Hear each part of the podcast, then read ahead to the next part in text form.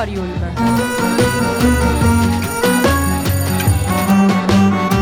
Novità culturali direttamente in cuffia.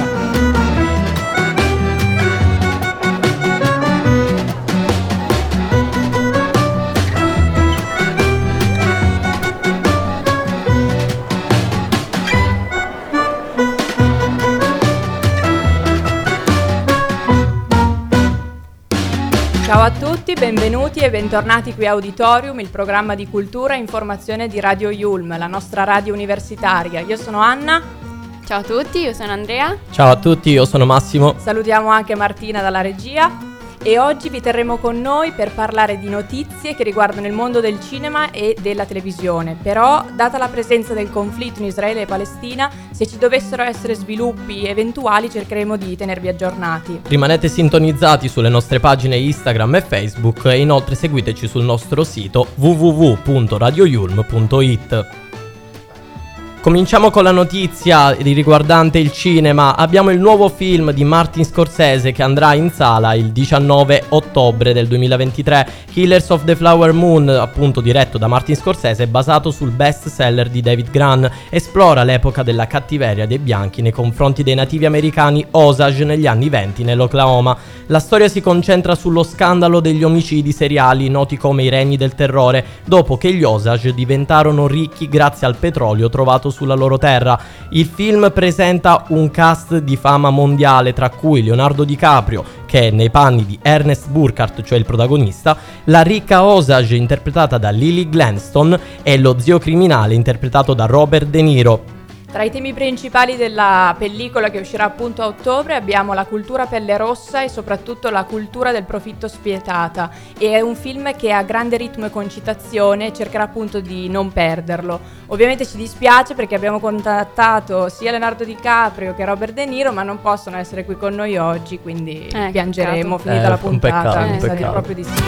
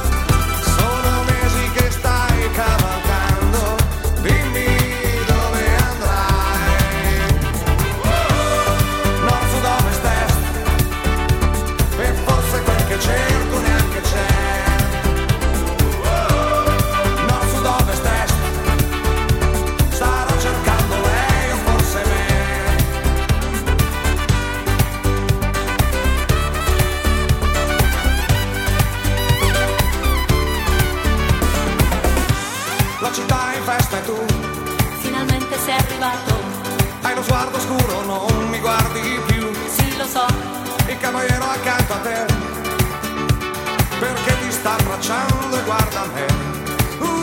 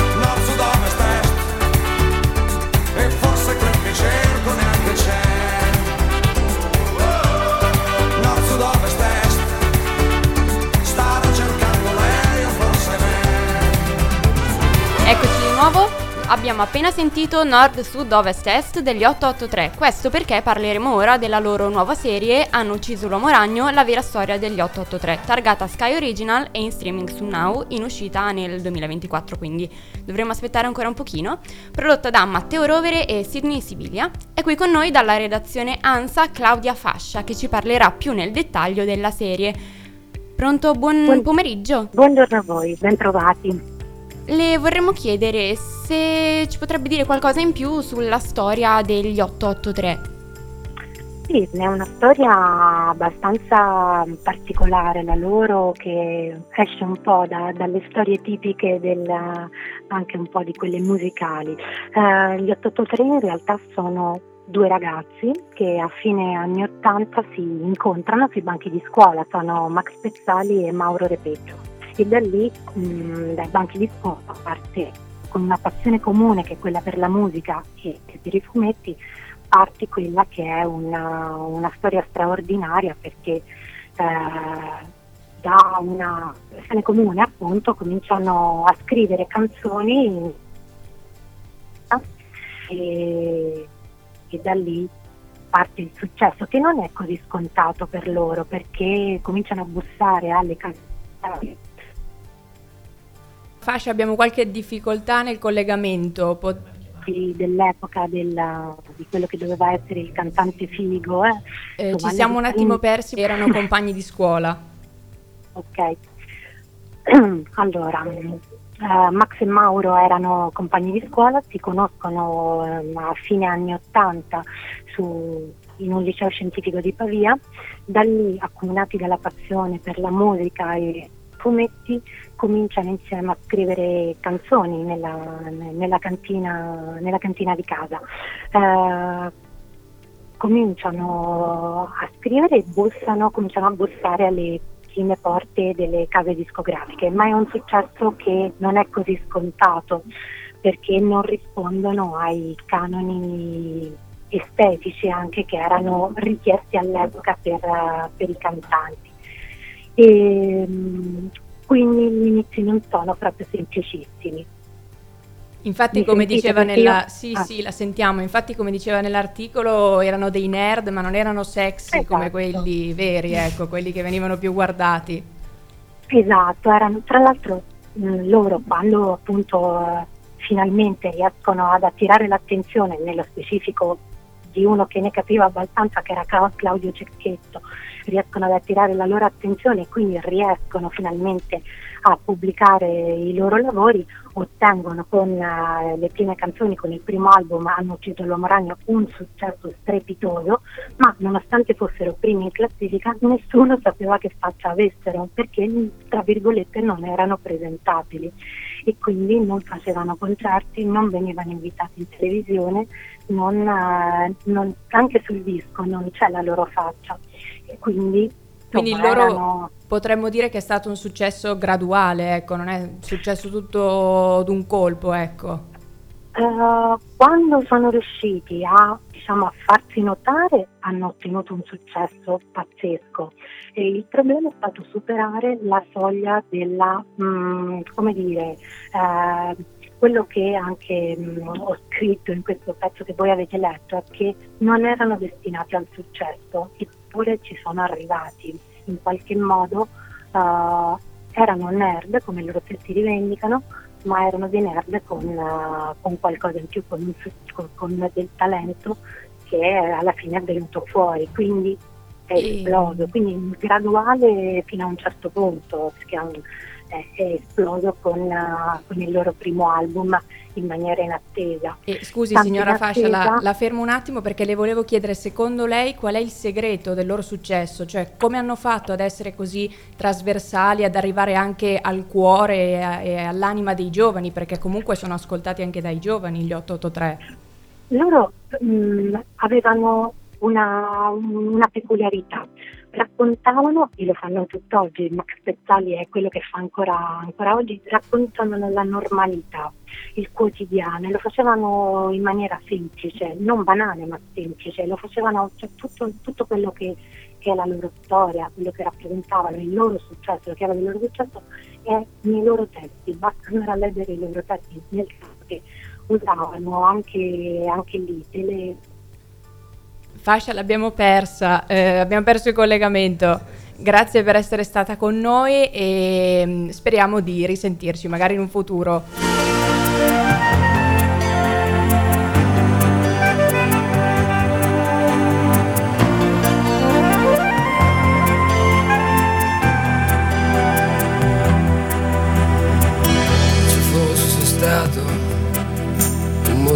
Per stare qui, ti giuro, sai, sarei rimasto, sì.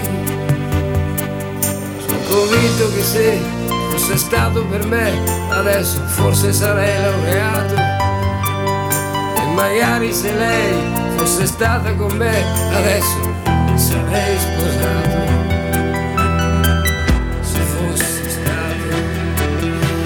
Sono mai stato così,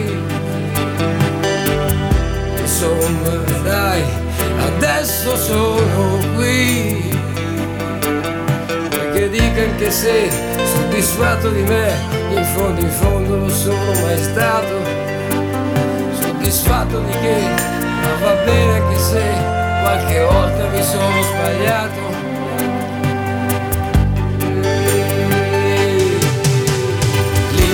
Liberi siamo noi, però liberi da che cosa? Chissà cos'è, chissà cos'è. Finché eravamo giovani era tutta un'altra cosa, chissà perché, chissà perché. Forse eravamo stupidi, però adesso siamo cosa, che cosa che cosa sei? Quella voglia, la voglia di vivere, quella voglia che c'era allora, chissà dov'è, chissà dov'è.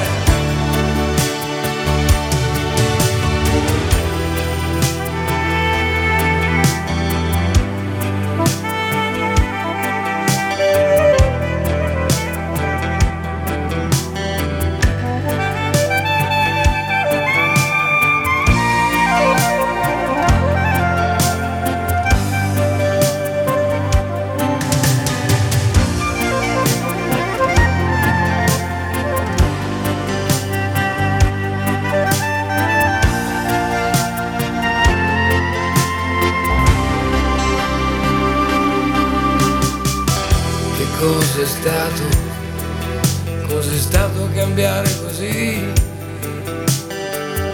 Mi sono svegliato ed era tutto qui.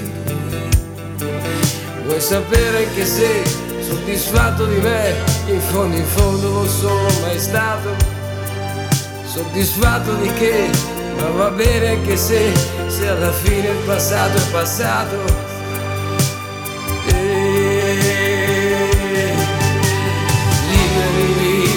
Siamo poi però liberi da che cosa, chissà cos'è,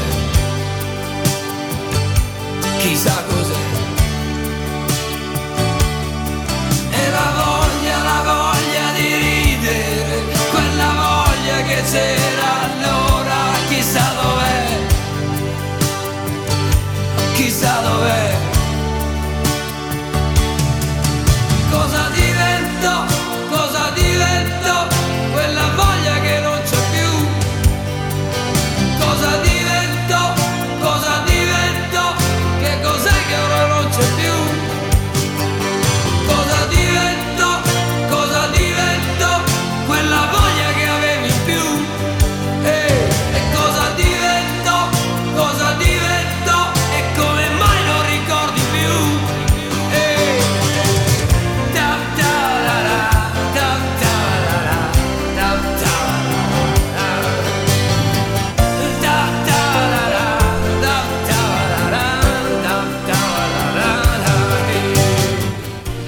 Avete ascoltato Liberi Liberi di Vasco Rossi, proprio perché ora parleremo di lui, di questa rockstar amatissima in Italia e non solo, che ha esordito in una serie su Netflix intitolata appunto Il Supervissuto, perché lui stesso afferma di non essere un sopravvissuto ma un supervissuto. È sopravvissuto facendo rock, e questa docuserie, che è caratterizzata da 5 episodi che cercano di ripercorrere le 5 tappe più importanti della sua vita, si parla degli inizi della sua carriera, degli esordi in radio, poi della vita, diciamo, dell'infanzia a Zocca, la sua città, il suo paese natale, e poi i primi passi che ha fatto nel mondo del rock e poi la sua affermazione, come tutti ben sanno. Diciamo che è una docuserie molto classica ed è stata girata nel 2020-2021, anche un po' nel 2022, quindi potremmo dire nel periodo pandemico, dove c'era appunto la pandemia del coronavirus, e potremmo dire che il rocker si afferma una delle persone più amate. Molti l'hanno definito un provocatore, ma è proprio così che lui vuole essere ricordato, è così che vuole essere piaciuto agli italiani e a tutti coloro che lo seguono. La serie è caratterizzata anche dal suo nuovo singolo, che occupa la sigla, Gli sbagli che fai, che è uscito proprio la settimana scorsa. Abbiamo sicuramente davanti un personaggio trasversale, amato da un pubblico vastissimo, che catalizza l'attenzione di chi guarda, indipendentemente dal fatto che sia un suo fan oppure sia una persona più distante. Non a caso infatti una piattaforma come Netflix abbia deciso di interessarsi ad un progetto così tanto celebrativo come quello là su Vasco Rossi, comunque un artista molto amato e molto apprezzato qua in Italia e non solo. Abbiamo all'interno della serie un ritratto completo dell'artista, magari non originalissimo dal punto di vista audiovisivo, ma che persegue fino in fondo i propri obiettivi.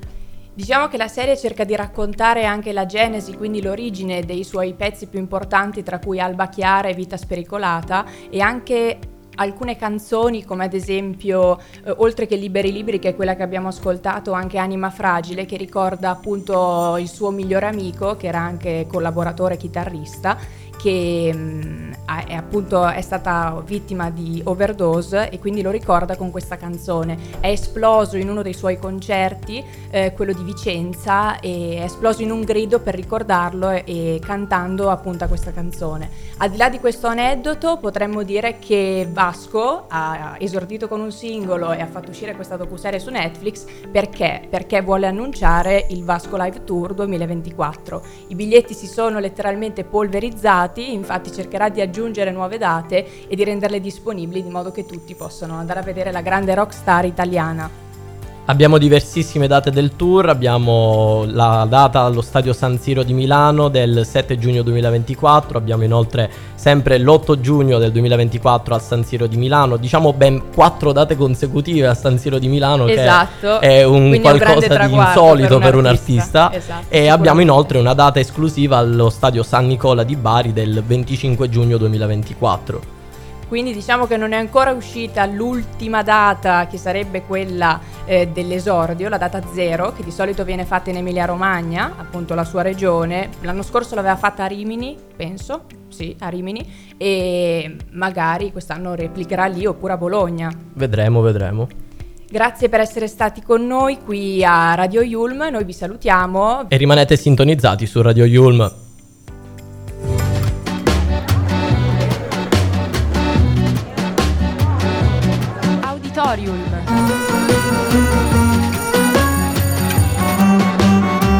Novità culturali direttamente in cuffia.